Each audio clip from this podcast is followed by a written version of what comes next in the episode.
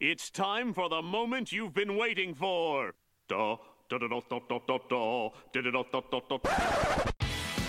listening to Getting Bullied, a Flyers hockey podcast. Now crank it up and rip the knob. Boy, that escalated quickly. Podcast partner of PhillyIsFlyers.com. This is Getting Bullied I am your host with the most or the least, depending on how you look at it, Mark Giannone, and once again, joined as I am every time, my partner in crime from way down south in DC, Dan Silver. Dan, what's up, bud? What's going on, man? Hey, it's the first time we've uh, chatted, I think, since the Eagles won the Super Bowl. So it's a little bit of jubilation in the city. I think this is actually, did you say you just woke up from the parade celebration? Is that. Uh, uh, actually, I don't know. To be honest with you, things have kind of been in a green haze ever since. Obviously, Eagles winning the Super Bowl was like the biggest news uh, this city's had since God only knows how long. It was incredible. The game was incredible. Was not there. The scene from my living room was incredible. Tears of joy shed immediately after it happened. The parade was awesome. The celebration after the Super Bowl was awesome. Philly really put on. The national media tried to bring us down like they always do, but we put on for ourselves, and we, they can't take it away from us. We're champions, and the other the other teams, including the Flyers, are riding this good mojo, and the Flyers are the hottest team in the NHL right now. Yeah, the Flyers are. I mean, the other thing that's different since we've talked is the Flyers are now firmly entrenched in a playoff spot. I mean, Jake Yes. Voracek yesterday they asked him about looking at the standings. He's like, "Yeah, we're looking up in the standings. We're trying to chase teams now." And Jake is always a guy who doesn't mince words, and he basically was like, sort of, for what he was saying was he's already assuming they're in the playoffs, which is not you know the anti thing that hockey players say. Oh, you know we're you know we we've got to take it game by game, and uh, you know there, there's a lot of good teams behind us that can catch us. But Voracek was like, no, we're looking at up in the standings. We're looking to win the division. I think, um, and you know, take it for what you will, but I think, I think this whole Super Bowl thing really has trickled down to the other teams in the city, including the Flyers, because me and you have said numerous times on this very podcast that the Flyers were on the outside looking in, probably for the whole season, probably wouldn't make the playoffs. Next thing you know, they see how crazy the city got seeing a championship. And it's like the whole mood in the city, the whole mood in that locker room changed. And Jake said it all. That was the perfect thing for Jake to say, for the fans to hear, for the guys in the locker room to hear is they're not looking back anymore. They don't care if if it were possible, they wouldn't care if uh, New Jersey or whoever was a half point behind them. They're looking ahead. They are done looking behind. They want this thing to start moving forward. They're done just spinning their tires in the mud, and they're gunning for this thing.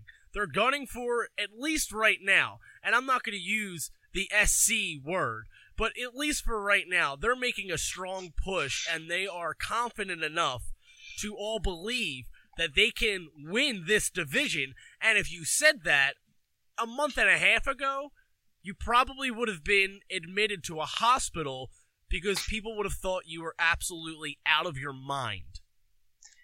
Yeah, it's it's funny. I mean, before the season, all the talk is about how strong the Metropolitan Division is, and oh, you know, the Atlantic teams they're just not as good, and the wild card situation is unfair because there's going to be really good teams in the Met that don't make the playoffs. And you look at it, and the three best teams from a standings perspective are all in the Atlantic: Tampa, Boston, and Toronto. Now you can argue that that's because the worst teams in the conference, Detroit, Montreal, Ottawa, Buffalo, are all in their division too. So they're kind of beating up on those teams. But um, you know, you look at it, and, and Tampa, Boston, Tampa and Boston have definitely been the top two teams in the Eastern Conference this season, and Toronto's been very good too. And the Flyers are three points behind the Caps now. The Penguins have been absolutely scorching. I mean, Penguins are eight one and one in their last ten. Everything seems to be coming together for them right now. They'll probably make a trade at the deadline to add something else, which the Flyers may or may not do from an offensive or you know defenseman perspective. But uh, you know, look again, Flyers are entrenched in a playoff spot. They're three points behind Washington for the division. It's going to be a really exciting rest of the season. So, yeah, you mentioned the deadline, and obviously that is the biggest thing going right now. Is the trade deadline is bearing down fast on us. Uh, some moves already being made in the NHL. We may touch on that a little bit later. Uh, by the way, another thing I want to touch on later on this is a personal thing, is a new phenomenon in my life that I think may change it for the absolute better. Is it that uh, crystal uh, Mountain Dew, the clear Mountain Dew? I'm not even a soda drinker, but that stuff, look, the Mountain Dew Ice. No, that, a, that stuff looks good. I'm not a soda guy, but um, yeah, I'm not either. But that commercial with uh, who, who's the commercial with? Morgan the, Freeman and Morgan Peter Freeman. Dinklage. That's a that's a. I haven't seen the Dinklage commercial. Uh, it was at the Super Bowl. Well, it was the Dinklage one was first, and then the uh the free. No, actually, now that I'm thinking about it, I think it was a duel. It, how they did it, I think Doritos had Dinklage, and he led into the Freeman commercial for Mountain Dew. So they combined each other for um, you know, for market. I mean, at that point, you're paying like what five million dollars for a thirty second spot, I guess you may as well split it with another multi billion dollar company. Yeah, I'm not a soda drinker to the point where you know any caffeine has me going crazy. Mountain Dew drives me. It's kind of like has like a crack effect on me, Coke effect on, on me. So you know that that ice would be. I you know I thought maybe that'd change your life, but I guess it's something else. Well, so what what changed what changed your life, man? I I don't want to get into it right now because there's important Flyers topics. With about 15 to 10 minutes left in this little sh- shindig we're going to do, I'll get into it because I think it's awesome what I did and what I will continue to do. But back, okay. back to the Flyers because yes. they made a move. And they did make a move. Where and were you Monday night? Let me just ask you that. Where were you Monday night? Constantly refreshing Twitter. As were computer. most of us. And everyone was waiting for some kind of news because Sunday, if you have lived under a rock and have just emerged, Michael Neuvirth, stop me if you've heard this before, went down with an injury mid game. First Getting, injury in his career, right? I think so. I he's been pretty durable up until that point. So, but anyway, that paved the way for Alex the Lion King to step up, and he played great against the Rangers. And finally, the Flyers are able to get a goddamn win in Madison Square Garden. And they put up seven goals doing so against what I what if you would have said last year was probably still considered one of the best goalies in the league in Her- Henrik Lundqvist. Fast forward to Monday. Everyone was waiting for the news on Neuvirth's injury, the news that never came, but the news that dropped the news that got everybody freaking out first Oskar Lindblom gets called up. Uh, uh, Anthony Stolarz gets activated. The wheels start turning because we're smart fans. Everyone says a move's coming. About an hour, hour and a half, maybe even two later, boom, the bomb drop. The Flyers have their new goalie, one Peter Mrazek, and Ron Hextall, depending on how you look at it, is, if you ask me, did it again and put up another great trade to help this team. And they got the NHL caliber goalie that they needed because if they would have had to run with Lyon and Tokarski, they would have been screwed. Yeah, and I mean, you know, this goes back obviously to before the Neuvirth injury was Brian Elliott's injury in the shootout. So he's out five to six weeks. And I think even before Neuvirth got injured, people thought the Flyers needed to add a goalie, right? Because Michael Neuvirth is not durable and can't play every game, and uh, Alex Lyon is unproven. So it'd be unfair to the team to even have Lyon kind of playing uh, 25% of the games the rest of the way. So I think even before Neuvirth got injured, they they knew they needed that make a move. And there was a rumor that came out that the Red Wings had offered Mrazek to Ron Hextall for a third round pick. Hextall had declined it and offered back a fourth round pick and that the Red Wings had declined. That was the rumor, and that was reported in the Detroit Free Press, I believe. So that was before Neuvirth gets injured. Now Neuvirth gets injured. Now it's like everyone in the league knows that the Flyers need a goalie, and and the names out there were you know uh, Johnson on the Sabres and Antti Raanta, uh, Calvin Pickard, who Flyers fans for some reason really like this guy. He's he's in the AHL. I mean, I, I guess he could be all right, but he, um, you know, a guy who's kind of middling in the AHL right now. Um, so my top choices were were Raanta and uh, Mrazek if you could get him for a decent price. And so, you know, everyone was wondering what's going to happen. The Lindblom move happened, so everyone's fired up about that. And then, uh, and then it comes out, and I mean, think about this: before this trade, Ron Hextall had not traded a draft pick outside of the actual during the draft when all he did was trade draft picks for other draft picks in his entire reign as Flyers GM. So going back four years, this is the first time that Ron Hextall has ever traded a draft pick during the season, which is, you know, shows you how much this guy does not like trading draft picks. And then you look at the conditions he put on them. And yeah, it's I mean it's it's kind of genius, right? So to run down it really quickly, the way that it works is, um, so it's right now the only thing that the Red Wings are guaranteed is a fourth round pick. Now, if the Flyers make the playoffs and Mrazek gets five wins in the regular season, it becomes a third round pick. If the Flyers make the Eastern Conference Finals and Mrazek wins six playoff games, it becomes a second round pick. So those are the conditions on that pick. And, you know, you'd assume that the likeliest scenario is that the Flyers do make the playoffs and Mrazek probably gets five wins in the regular season. Uh, that are, you know, 22 games remaining.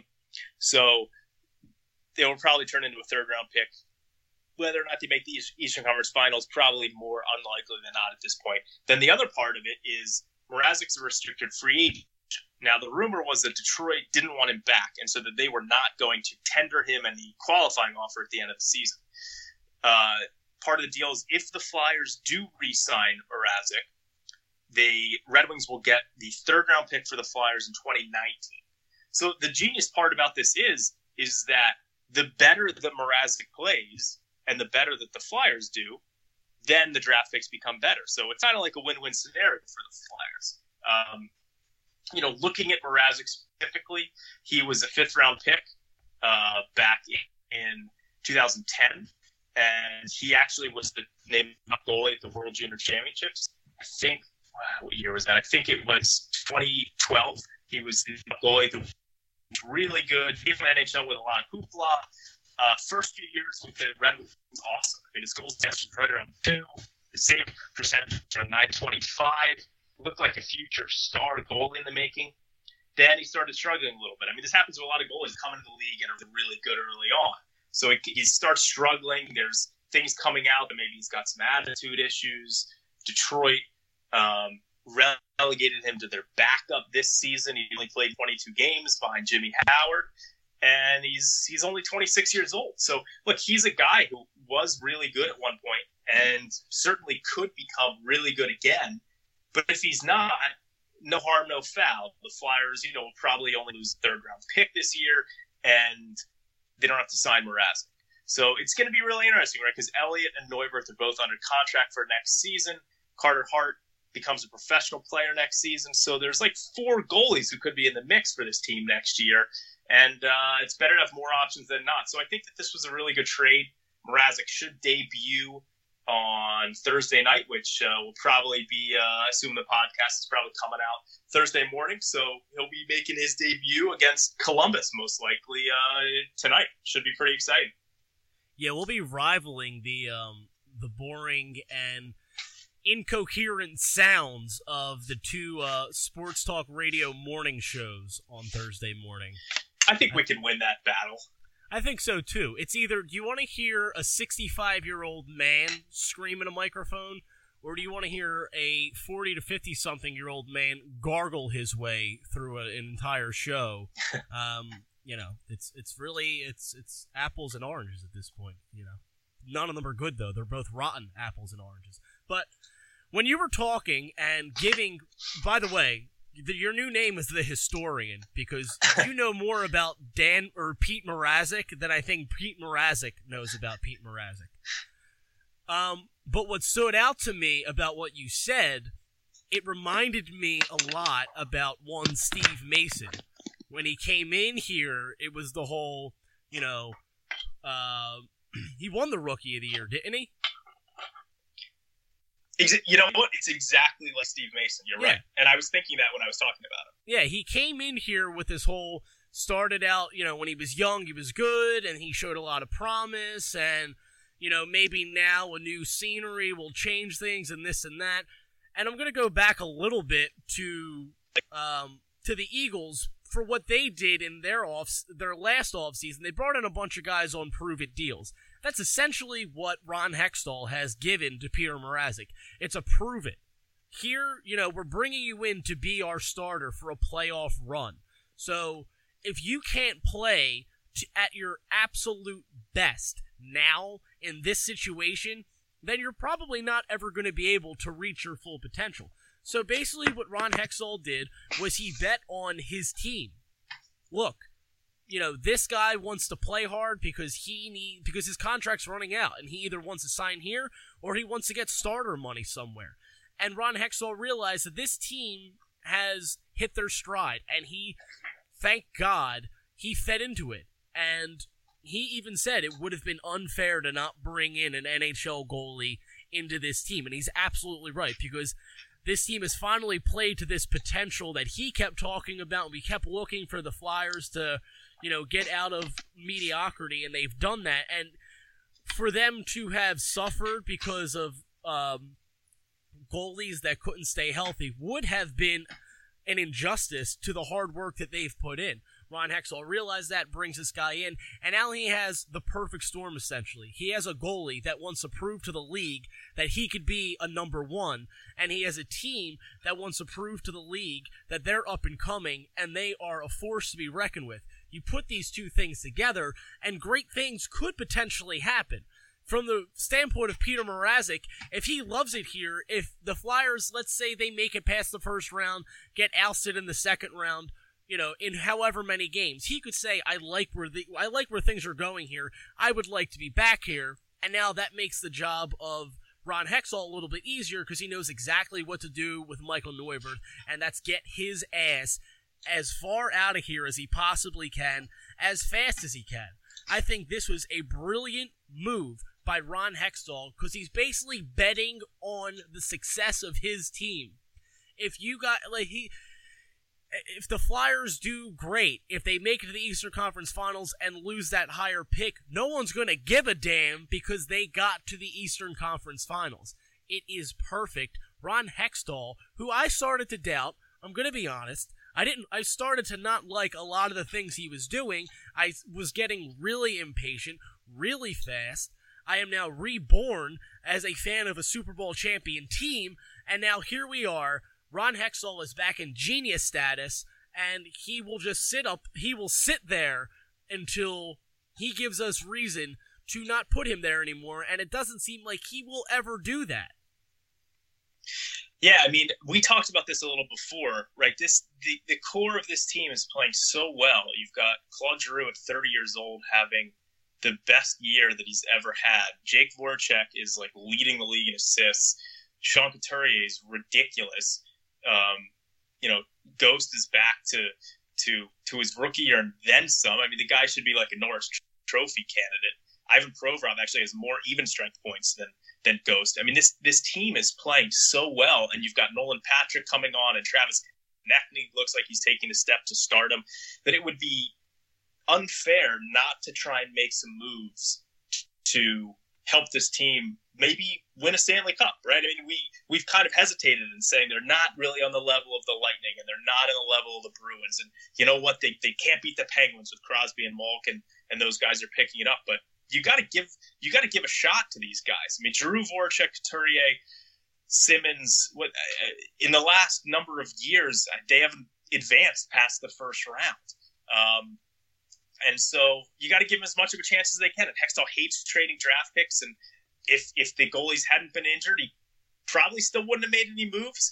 But I don't know. I if let's see what happens. I think like they did with the Kings when they basically didn't make moves, they stockpiled draft picks, and then when they thought they could win a cup, they made moves. They they made the uh, Mike Richards trade, and they got Jeff Carter, and they won the cup. I don't think Hextall's at that point, but it wouldn't surprise me if, if the Flyers add another player. We'll, we'll see what happens. I mean, obviously Lindblom coming up helps, and uh, you know, but uh, but who knows? But yes, they needed to do something about the goalie situation, and I think they need to give this core a chance to win a Stanley Cup. And this year, you make the playoffs, you can win the cup, and they're probably going to make the playoffs. It's amazing, and so what we should, or what I, what I would like to do now um, with your blessing, of course, is look at the teams around the Flyers, um, you know, in the standings ahead of them. We're not going to look behind. I mean, maybe for a, a brief little second we will, because we're not on the team. We have to look behind. We have to give all angles of this thing. But as it stands right now, the Flyers are third place in the Metropolitan Division, and as I believe we said earlier, this was the division that was uh, most praised last offseason. It's probably being the best in hockey. And now the Flyers are just three points as we sit right now. This is being recorded on Wednesday night. The Flyers sit three points behind the Washington Capitals and two points behind the Pittsburgh Penguins. Washington 75 points, Pittsburgh 74 points. First of all, if this thing shook out as a first round clash, interstate rivalry renewed, the, the rivalry heightens when the games mean more. If it's the Flyers and the Penguins in the first round, strap in because it's going to be a great series once again. But um what as far as it sits right now, the odds that the Flyers in the uh, in the remaining schedule, the remaining time on this season, what do you think the odds are the Flyers can get to that first spot in this uh, metropolitan division? I, I think it's probably unlikely that the Flyers are going to get to that top spot, oh. just because the, you know, I mean, look, the Penguins are playing very well right now. They're they're actually a little bit hotter than the Flyers have been, and they've got uh, you know Crosby and Malkin. It's it's to, and then Washington's three points up, uh, which is a lot of points to make up when you're talking about you know a, a team that's pretty good like the Capitals. I'd say there's probably a twenty percent chance that the oh Flyers will win the division. Uh, you know, you look at the the Athletic; they put up updated projections and probabilities on a daily basis. They've got the Caps at 53% to win the division, the Penguins at 33%, the Flyers at 10%. They're they've been a little low on the Flyers all season long, but um, you know, look, I obviously, I, listen, a month and a half ago, the Flyers were like 30% to make the playoffs. So all of this is, you know, is is up for debate. I do, I just, I don't think the Flyers are going to catch the Penguins. I think that, uh, you know, I, I think that's going to be really tough. The way that the Penguins are playing right now. Yeah. But I think we could beat them in the playoffs. So that's the flip side, right? The Penguins have played so much playoff hockey in the last few seasons that I, I, I think there's a chance that the Flyers could be either them or the Caps in the first round, uh, depending what happens, because they'll probably be playing one of those two teams. Like if they if they win the division and they're playing a team like Columbus or Carolina, I mean that would be awesome or the Islanders. But um, you know, I think I, am bullish about this team in the playoffs making a little bit of a run. I think that Mrazek's going to be refreshed. He's been good this year anyway, but I think he's going to be refreshed by this move to a legitimate hockey team. I mean, the Red Wings stink, so I think it's going to really help his mindset. And this team is the top guys on this team have been playing so well I think that Simmonds getting a little bit of a rest here. He's out two to three weeks. Probably injured himself in that fight on, I think it was what was it Saturday's game or Sunday's game? I think Sunday's game. He injured himself. Yeah. yeah, injured himself in the fight. I think two to three weeks off will help him because he's been a guy that's looked like he's been bagged up all year, so that'll help him. Lindblom obviously is going to be playing. I think the other key is, uh, you know, trying to get Travis Sanheim onto this team's roster by the end of the season because Brandon Manning is not a good hockey player. Yeah, and you know, I, I've been following along. Sanheim's been lighting it up offensively in the AHL. It does look like he still is kind of a work in progress on the defensive end, but I just think that he's so dynamic offensively that you add him into the equation, and Lindblom and the healthy Simmonds and a good goalie and the the top guys on this team playing like they are, and I honestly think that the Flyers could make a deep run in the playoffs. I, I truly believe that. Um, yeah, I think you're. Um, I think you're kind of wishing on a hope and a prayer about the whole Sanheim thing. You know, I, um, Hextall has kind of been. You know, he hasn't really liked to make those type of moves mid-season in the past, and you know, he obviously didn't like playing Sanheim when he was up here to begin with. I find it. I would find it very uh, shocking if he then, uh, if a move was made to bring Sanheim up while the Flyers are in this run, and if they stay as hot as they are, I don't think it's any. I think it's pretty obvious that Dave Hextall likes Brandon Manning. I'm not really sure why. Um, outside of getting under the skin of Connor McDavid, he really hasn't ever done much as a professional hockey player. So, you know, he, he does suck. We all know that. But I'm staring here at the uh, the schedules of both the Capitals and the Penguins and the Flyers to close out just the month of February, the shortest month of the calendar year. The first chance the Flyers have to um, hack away at the um, at the lead that the Capitals have over them is on Thursday, as we've discussed. The, and what's good about this night, if you like scoreboard watching, you're going to have a chance to do it because the Capitals also play Thursday night. They are at Florida. That does not help the Flyers. The Flyers are home against Columbus. Um, the Flyers have played well at home, so that helps the Flyers.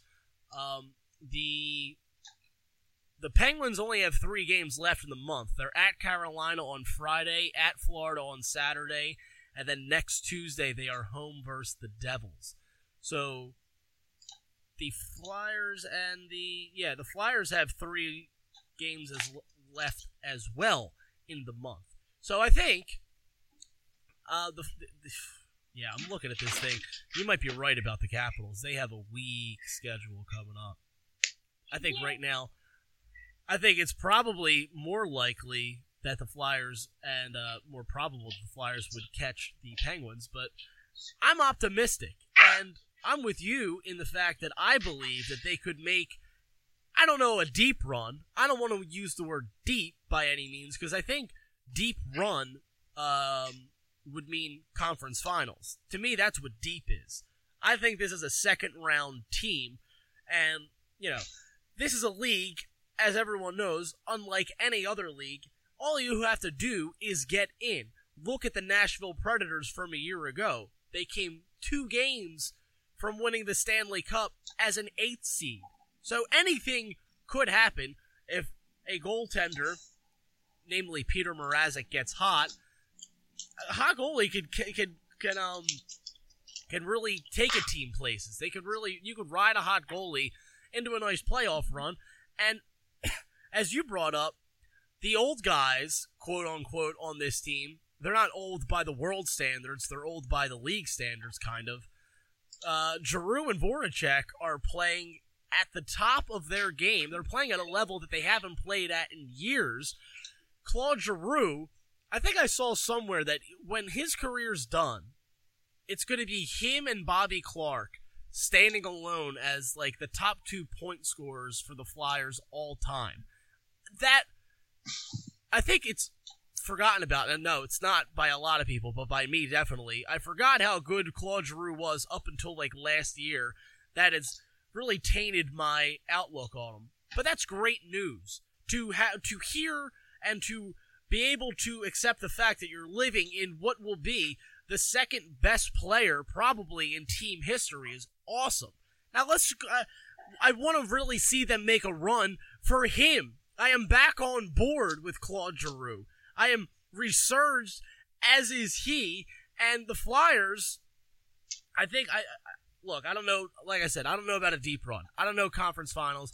I don't know Cup Finals. I think this is a second round team, but anything could potentially happen. And this is an exciting team to watch, no matter the injuries. I think Wayne Simmonds has probably been hurt all season and playing through it because he's playing for a contract, and that's okay. But he gets rested, he comes back, he's back to the Wayne train we all know and love. Nolan Patrick is playing his best hockey of the season. Travis Konecny is on fire playing on the top line. Everything is clicking and going right for this team all at once and exactly when it needs to. And I am very much looking forward to how this season ends, and I can't wait for the playoffs. And if this thing falls apart, so help me God, if this thing falls apart, I'm going to be crushed by this team once again.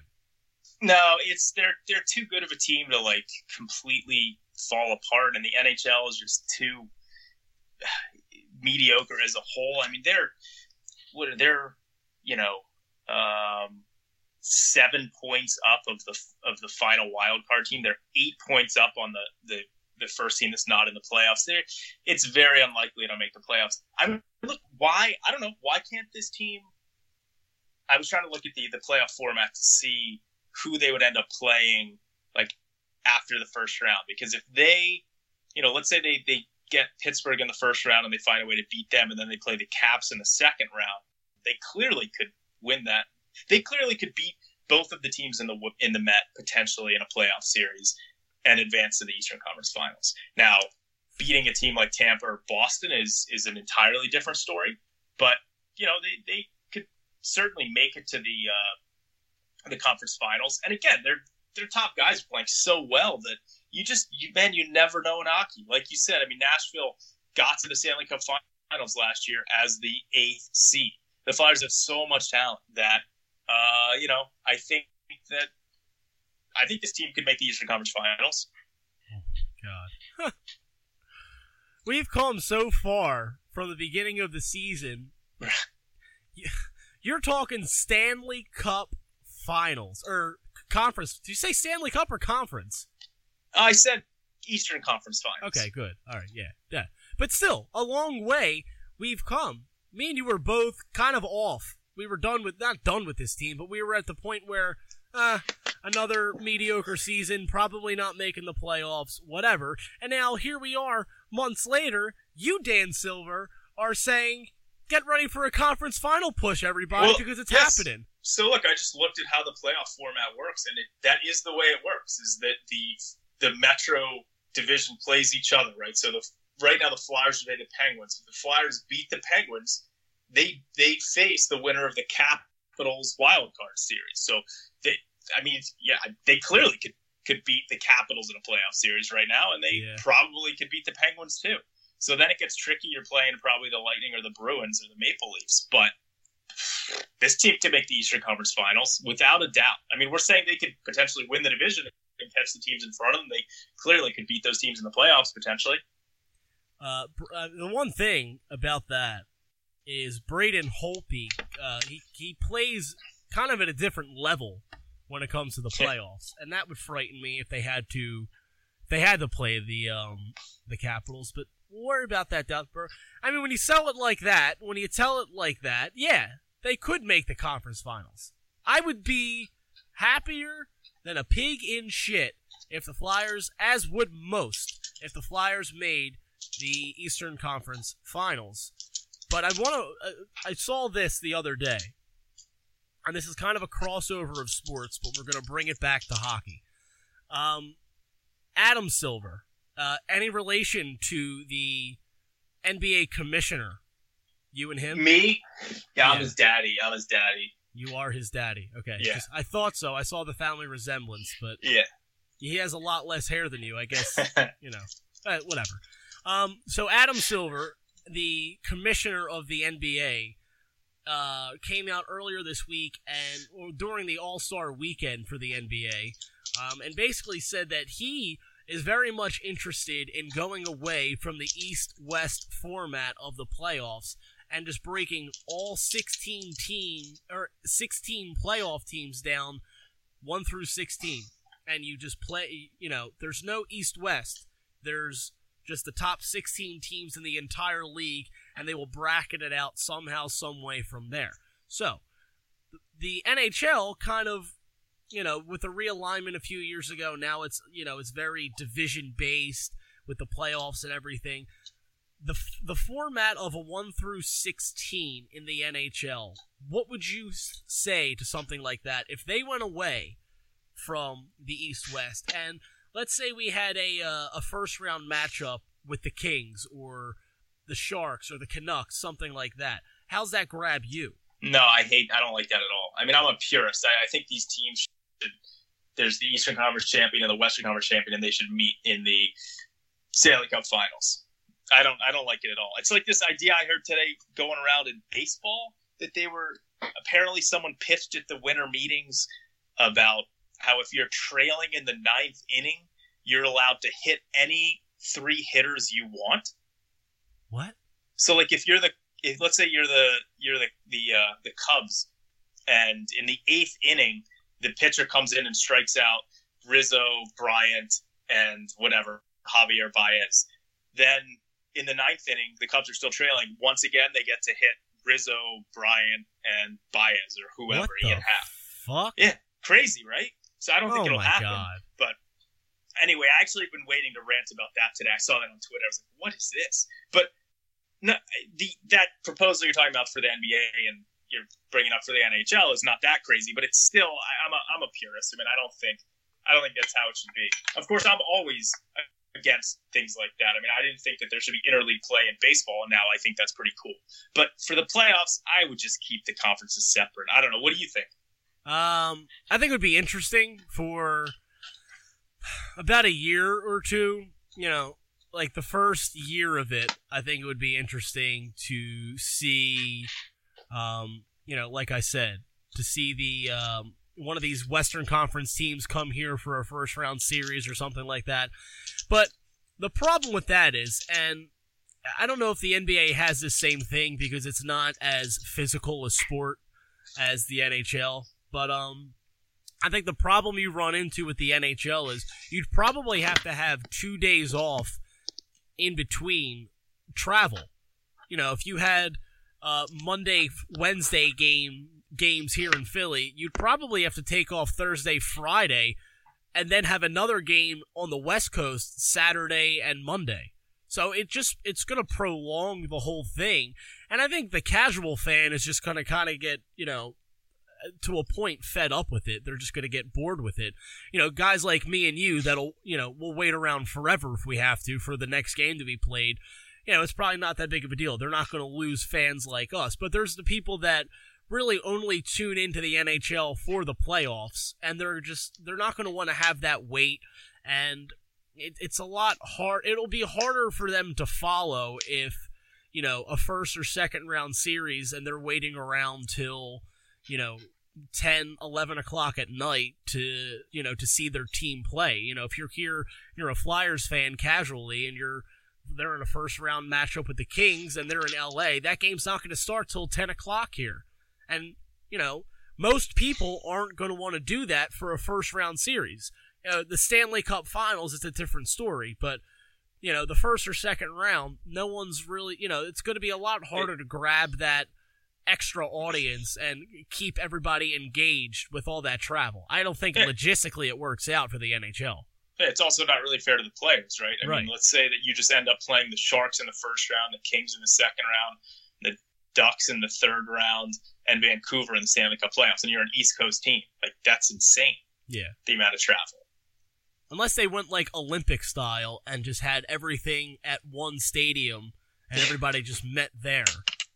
You know, middle of the country and just did, you know, Olympic style tour. Why don't we But- just ice over? We could just ice over like Lake Michigan and just put uh, Put it on the pond? different six. I guess we'd only would need what uh, eight different rinks. We could get that set Yeah. up.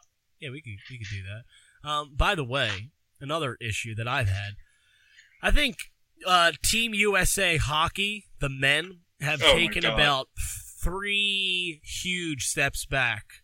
Uh, these I now I have not watched a second well, maybe a few seconds of the Olympics, but I've been following online and I've been seeing the scores and seeing what Team USA has been doing. And they were hurting to begin with going into these Olympics. They are absolutely screwed walking out of these Olympics. They're hurting.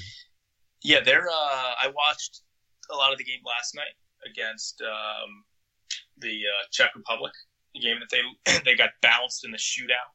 It's just not exciting without the NHL guys. I no, mean, it's, it's just, not. It's it's pathetic. I'm really looking forward to the game tonight, and I guess people listening to the podcast, this game will have already happened. But the women's gold medal game, yes. U.S. Canada, should be really good. Yeah, I remember. I think it was two. Oh my god, 2010. Yeah, when uh, Team USA made a good run. I think they went to the gold medal game against uh, Canada, and it was awesome because you know we're talking eight years ago. I was eight years younger, and I'm seeing you know different NHL stars that don't normally play together now play together for their country, and that's all taken away from it. Unless you're a hardcore hockey nut like you, most people don't know who the hell half of the players on Team USA even were. It's hard for them to get involved and excited about that. The Olympics as a whole have been boring as hell. Unless it's Lindsey Vonn or, you know, a nip slip in ice dancing or curling. I feel Which like there people, was this year. Yeah, there was all of that. But those were like the three biggest stories of these Olympics. And it's probably not anything that the Olympic Committee is happy about. That the biggest stories are a very attractive blonde skier, um, a wardrobe malfunction, and a very obscure, albeit cool sport. I love the uh, figure skating. Really, I love watching. Yeah, I like watching the figure skating. It's uh, the the pairs, the uh, the men's and the women's. The women's finals tomorrow night. There's these two Russian girls that are pretty good. It's I, it's great. I love I love I like figure skating. I, I get into it. You know, I in You're general I, in, in general I like watching things where like a championship is on the line, which is obviously why the you know the Olympics is kind of fun. But so I like you know the pressure that um, you know, like there's this uh, American figure skater, uh, Chen. Forget what his first name is, but he was like supposed to be, you know, potentially a gold medalist, and uh, he's, you know, he does all these quad quad jumps where they spin around four times, and um, the uh, right before him, it just worked out that the best guy in the world, this Japanese guy who'd like torn his ankle ligaments in November, is back in his first competition and this guy, this Japanese guy goes out there and literally does the best performance in like the history of the Olympics for men's figure skating. And this Chen guy, I guess, cracks under the pressure. He literally fell like three times. Damn. And it's just, it's like, yeah, it's, it's like, it's great. It's, I mean, it's not great for him, but it's the, the drama. And, you know, I also like the curling because it's kind of, just kind of fun. yeah, curling like awesome. Yeah, I like curling. Uh, I like the figure skating, curling, and I, you know, I like ice hockey, but uh, it's this year. It's just hard to hard to follow. More interested in the in the women's than the men's.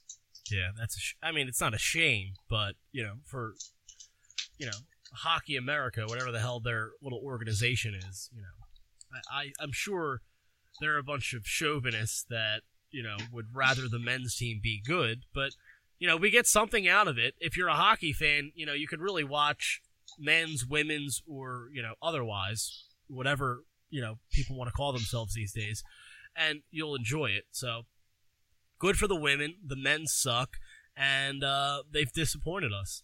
The Olympics have disappointed me as a whole. Had to touch on that.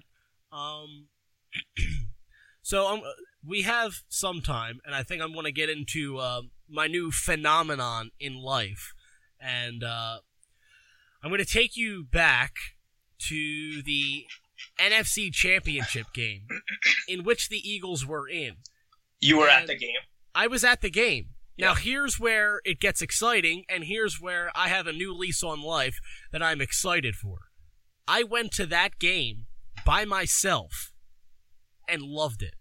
And yeah. now I find myself looking for other games, other sporting events that I could go to alone. Baseball, I'm already like like I'm looking at like just like weird games for the Phillies and like during on like a Sunday game against Milwaukee. Like That'd be a cool game to go to alone. Just sit up top, have a nice hot dog, have a beer, whatever, sit by myself, relax. You know, the Flyers, when they make the playoffs, no one's going to shell out the money. I'm going to go to these games alone. I think that going to sporting events by yourself should be done more often. I am very proud of myself that I went to the such a big game, the NFC Championship, by myself. I, I applaud myself for it, and I think I have a new lease on life. I think I have a new, exciting way to enjoy watching sports and going to the events. Go alone. I love going to games by myself. You've I, done uh, this. Oh, all the time. Well, I mean, not all the time, but what a fair amount because you know I can't always get people to go to Flyers games with me. And when the Flyers were in the playoffs, so I was living in New York, and I'm going to Flyers playoff games. I mean, who? No one's going to go with me from New York. Maybe I Right. could get someone from Philly, but I don't want to like buy two tickets for four hundred dollars and re- rely on somebody paying me two hundred bucks for the other ticket. Yes. So so you know it's it's you know just logistically just buy one ticket go to the game and you're already listen you go to a freaking playoff game you're already there with you know tens of thousands of other people rooting for your team yeah. so it's no i love it it's uh you know i mean i i got two flyer season tickets just because you know it's kind of like the thing to do and I sell most of my tickets, so you can sell two of them. But but I like going to sporting events by myself. I like going to movies by myself. It's yeah, it's fine, man. I've never I- done the movie by myself, but Yeah, but that's the other thing is who you don't even talk during the movie, Exactly. So Exactly. I totally agree with the movies. I I see nothing wrong with that. But my buddy Sean, like a couple like a month ago, was like telling us, telling the rest of us that he goes to Sixers games by himself all the time. And at the time, this was before I did this, I was we were all like, Why? Why don't you just call somebody? We all like the Sixers. And that's the thing. It's not like my friends aren't sports fans but they're just not that big a hockey fans. So for I, I have I've been to one game this year. It was with you because I had not seen the light yet of going by myself, and now I think I'm going to do it all the time. I think I Yeah, think there's it's, e- it's easier. Yeah. you have nobody to worry about. yeah, you don't have to worry about and you're like, not. You just up. stay. You don't have to worry about meeting up before the game to give them the tickets. You know, I like getting in there, getting some drinks. You know, settling in, and if you know, I got someone who's trying to hustle there from work. It's it's a whole rigmarole, right? Rigmarole is an awesome word to describe it. Yes, and I'm I'm glad that you're on board with this because I I mean I think we're in the minority of people that will do this, but I'm fully on board. I can't wait till my next game by myself. I'm already looking. You I should rent out the entire stadium just for you. That would be awesome and Yeah. very expensive. Yeah, I went- very expensive. I was supposed to go to uh, Allentown for work. I was telling you before the show, and was all. I mean, thank God I didn't do this, but was all set to buy one ticket on the glass to the Phantoms game. But I Yeah. said, I said, wait, I'm not going to buy this yet. There may be a parade. There was. I didn't want to be, you know, I didn't want to be out fifty dollars. Not that fifty dollars is a lot, but I would like to spend fifty dollars, go to the game. But yeah, this is my new way of life. I I feel I feel like the Eagles, you know, and it was they gave me a gift because you know I was the only one of my friends that was able to get through on the uh, general sale for that game, so I bought it, hundred and fifty dollars, and a wonderful life experience. And to your point, I was being asked by several people, "Well, who are you going to talk to? Aren't you going to feel weird being alone?" I said, "I'm going to be with seventy-five thousand people that are all watching and hoping for the same thing that I am. What? How awkward could I feel? Yeah, the Flyers score. You stand up, you high five the people around you. It's And that's it. Everyone's in it. right, exactly. It's it's team building is what it is. If if anybody out there, and I'm gonna be I'm gonna turn psychologist for a second. If anybody out there has social anxiety, just go to a sporting event by yourself, and you'll be healed by the end of the game.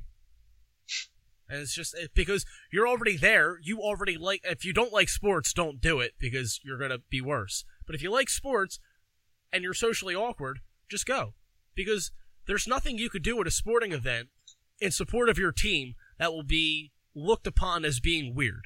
within bounds. If you start taking your clothes off or something, you're gonna get some sideways looks. But for the most part, you can scream and yell as much as you want. Really come out of your shell. Hey, guy next to me, this is an awesome game, isn't it?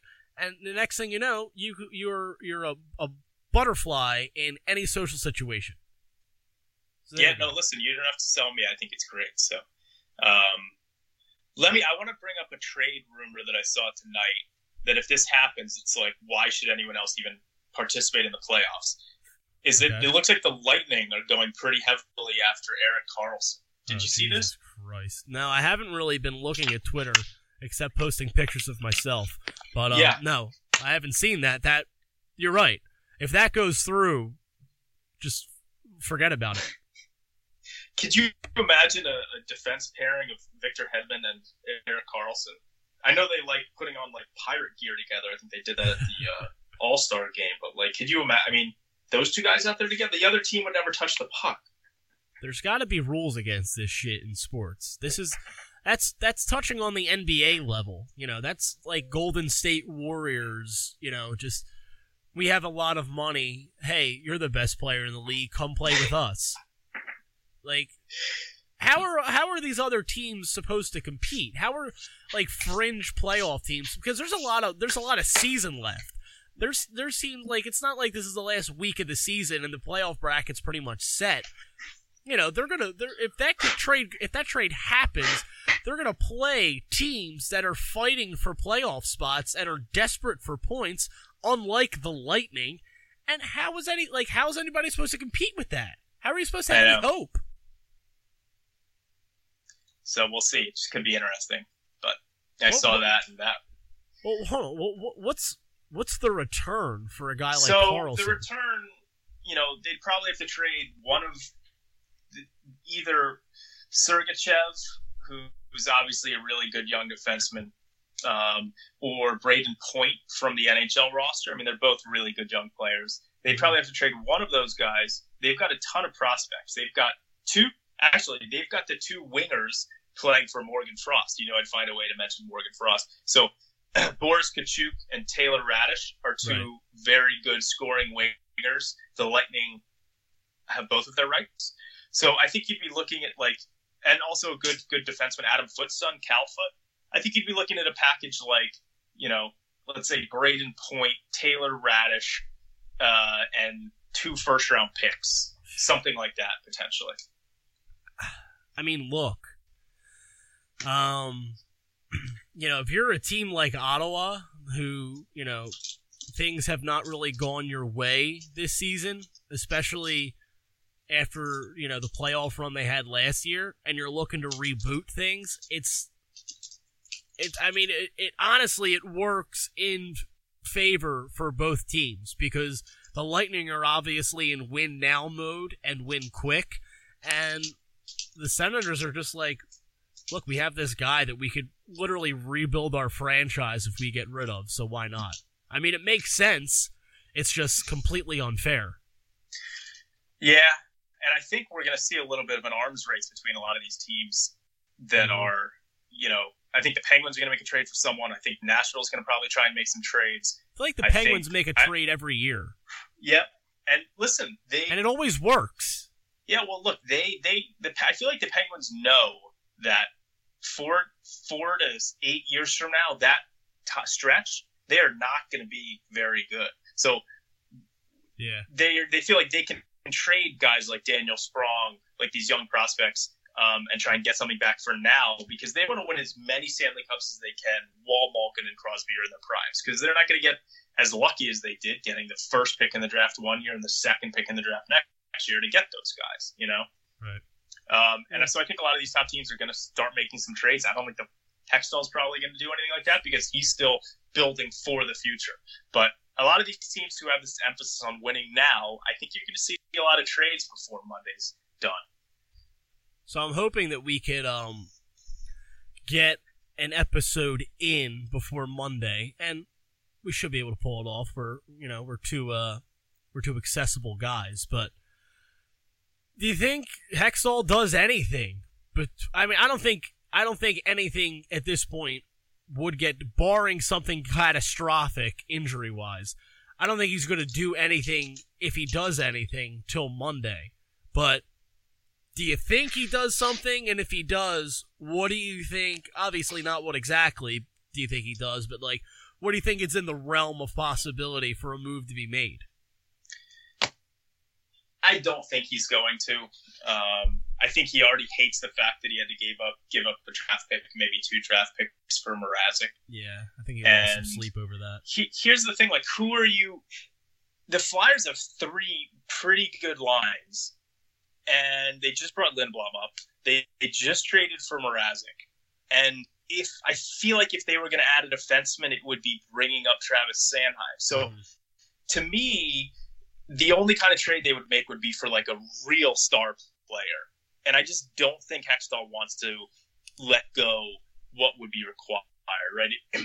If if they because Rick Nash is out there, I think it's feasible that you know Oskar Lindblom could play just as well as Rick Nash from here through the end of the season, right? I don't these these older guys who are on expiring contracts.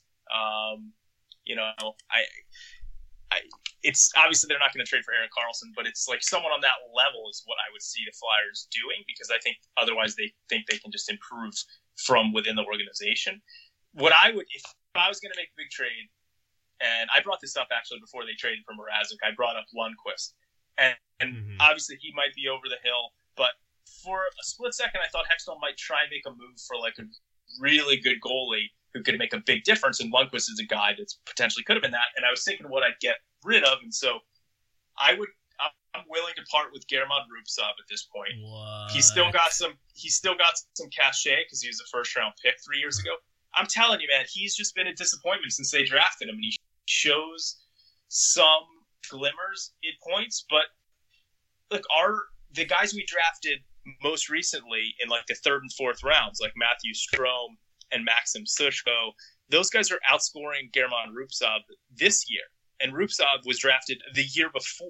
Like he's really been struggling. So I'm just saying, if I was going to trade for a big difference maker, I would look to trade like German Rubtsov and maybe one of our first round picks this year and maybe Sam Morin or something like that for a real difference maker. But the thing is, there really aren't that many of those guys out there, right? Karlsson's one, but there's no way we can part with what they would want for Karlsson. So I just I don't see the deal out there that makes sense because most of these guys that are out there, I, I don't think Hextall is going to want to trade for since he thinks there's better options within the, the organization. Yeah. I don't think I think what you have now is what they're probably going to roll with. He's not going to go uprooting this thing to, you know, that would be exactly what he has said that he's against is making the move at the deadline to make the push this year. He's looking to next year. All those guys that you mentioned, the Rubtsov, Morin, and ever and all that stuff. I think that he still thinks he still has a lot invested in them, and he still thinks that they have a lot of improving to do. Personally, I, I, I I'm, I'm very, and I know I'm not the only one very disappointed in Sam Morin. I think we all expected more from him at this point. Obviously, he's been injured a lot down with the Phantoms, but I mean, I still don't think I, I still think the Flyers probably give him another year or two to really take shape and whatever whatever they think he could take shape into before they either try to move him or anything like that. So I think, like I said, barring something catastrophic, and I think if something catastrophic even happened, it still wouldn't make uh, a move happen. So I think what the Flyers have now is uh is just what they're going to roll with, and they're going to live and die with uh with the guys that they have, and there's nothing wrong with that at this point because they're playing great. Yep, I uh, I totally agree. And one thing we didn't talk about, which I wanted to briefly note, was again Oskar Lindblom debuted um, for the Flyers on Tuesday. I thought he was great. I mean, yeah, he played well. He did he did everything that, that he needs to do to be a successful NHL player. He he went right to the net almost every time he was out on the ice. He made a couple of nice plays. There was he almost scored a goal on a play where Scott Laughton fed it to him down low, and he kind of made a move in front of the net and just couldn't finish. He was strong in the corners. He knocked a few players off their skates. I, Oskar Lindblom's he's going to be a big difference maker for this team down the stretch, and, and you know he does the things in the playoffs specifically that they're going to need, right? Guys in front of the net. So I, I was really happy with that. And how about Nolan Patrick uh, scoring? How about him? Elevated to the first power play unit, and he scores what like ten seconds into that first power play, Yeah. taking Wayne Simmonds' spot up front. He's gonna he can't do the same thing Simmonds can in terms of deflections um, and making little moves right in front of the net when he's got it on his backhand and like Simmonds does. But he he can open up a new realm of possibilities on the power play one, like that goal where he kind of edged out a little bit and gave Giroux a target to basically play the puck for a perfect deflection. And I mean, Nolan Patrick's been great since the the turn of the year. He's been one of the Flyers' best players. Um, but uh, but yeah, I think with Lindblom, Patrick, and Konecny complementing Giroux, Voracek, Couturier, this this team is is going to you know be really scary the rest of the way. Yeah, they're gonna make some. Uh, they're gonna make some noise. Uh, I'd like to point something out here on Twitter, and uh, you could follow the show at underscore getting bullied. One of uh, I'm gonna see if he follows. He does. Okay, good. Um, one Johan Gartner, Swedish. Oh, good. Okay, good. We're big in Sweden. Um, excellent tweet here. Flyers should trade for Travis Sanheim. He is exactly what they need. That's great. Uh, Johan's hilarious. He's uh, he's most known for always making jokes about not wearing pants, and Oh. uh, he so you know like this. He's, You know this person. yeah, oh yeah, Johan. I mean, I've never met him, but I mean, we go back and forth on Twitter, and he's he's hilarious. But uh, Flyers fans now in general make make comments about him not wearing pants. Like the Flyers just score a nice goal, and someone will say, "Oh, Johan's pants just came off." So he's, you know, it's uh, no, he's hilarious. These Swedish guys, I told them they've got to come over and for a, a game. I know Victor Alvin also is another guy who's a great follower on Twitter, and um, we got to bring these guys over here. I'm sure they can party like there's no tomorrow. Oh yeah. I mean, I would. I'm always down for you know a Swedish party, and Yeah. you know, you thought I, you know, I thought maybe if maybe if this was like a a, a summer sport, and uh, they would, you know, maybe a lot of them would flock over to see uh to see Lindblom make his debut if it was you know during the weekend or something, but. You know, we gotta see if we could organize something with our with our friends from Sweden to come over Yes. and uh, a weekend of drinking and hockey and, and maybe down in the playoffs. I don't know what their Yeah. financial situation is. We'll figure something out. Um, one other brief thing. I don't know if you have any experience or any knowledge about the Philadelphia Rebels. Is that one of those video game teams? No. Is it a See, team? I thought the same thing when I first heard it. They're a hockey team. Let me pull it up here. And I'm actually going to a Rebels game on uh, Friday. Oh, is this the Aston? Is this the team in Aston? No, they play in the city. They play They in do, the okay. uh, class of 1932 arena, which is uh, on the uh, on UPenn's campus. Here we go. Okay, so I did. I, I, I knew about this team because they moved from Aston to Philadelphia, and there was a Oh, okay. Latvian goaltender prospect named Mareks Mitens who was playing on their team. Who was I was rooting for the Flyers to draft. You are so- fucking incredible. Do you know That's that? that team. Yeah. You're incredible. They play Yeah, in the NAHL.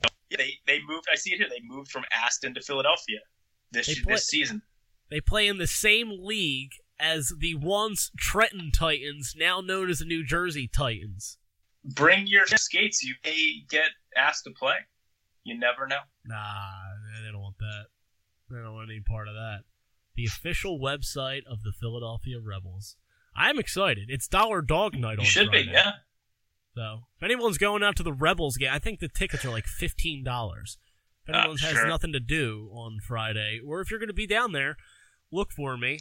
You could, you know, you could see my face on Twitter if you don't know what I look like because I'm behind a microphone. But uh, yeah, check me out. So I think we'll wrap it up. What do you think? Yeah, that sounds good. I think we've bored the people enough? Gonna go get ready for the U.S. Canada women's gold medal game. They play the Titans on Friday. Holy shit! Strap Wow. in, Yep. Rebels, Titans. Fuck Yeah, that sounds like a rivalry already.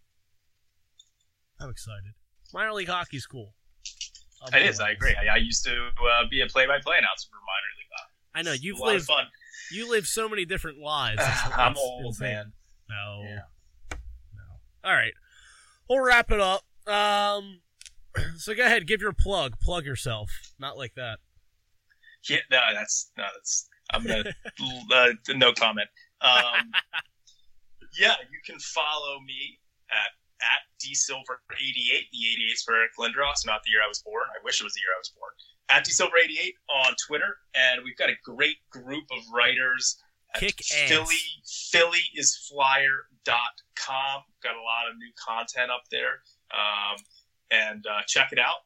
Lots of great stuff. Um, we're doing post game recaps pretty much every game and top five lists. Dan, the uh, Flyers fan, is another Dan. I think that's his, his handle is at Dan the Flyers fan. It's been an awesome contributor recently, getting lots of stuff up there. So uh, yeah, that's that's the plug, man. Follow me on Twitter. Follow the website. Yeah. Uh, a lot of good shit being pumped out of the Phileas Flyer factory, all the people over there. Um know, it's a it's a good group to be a part of.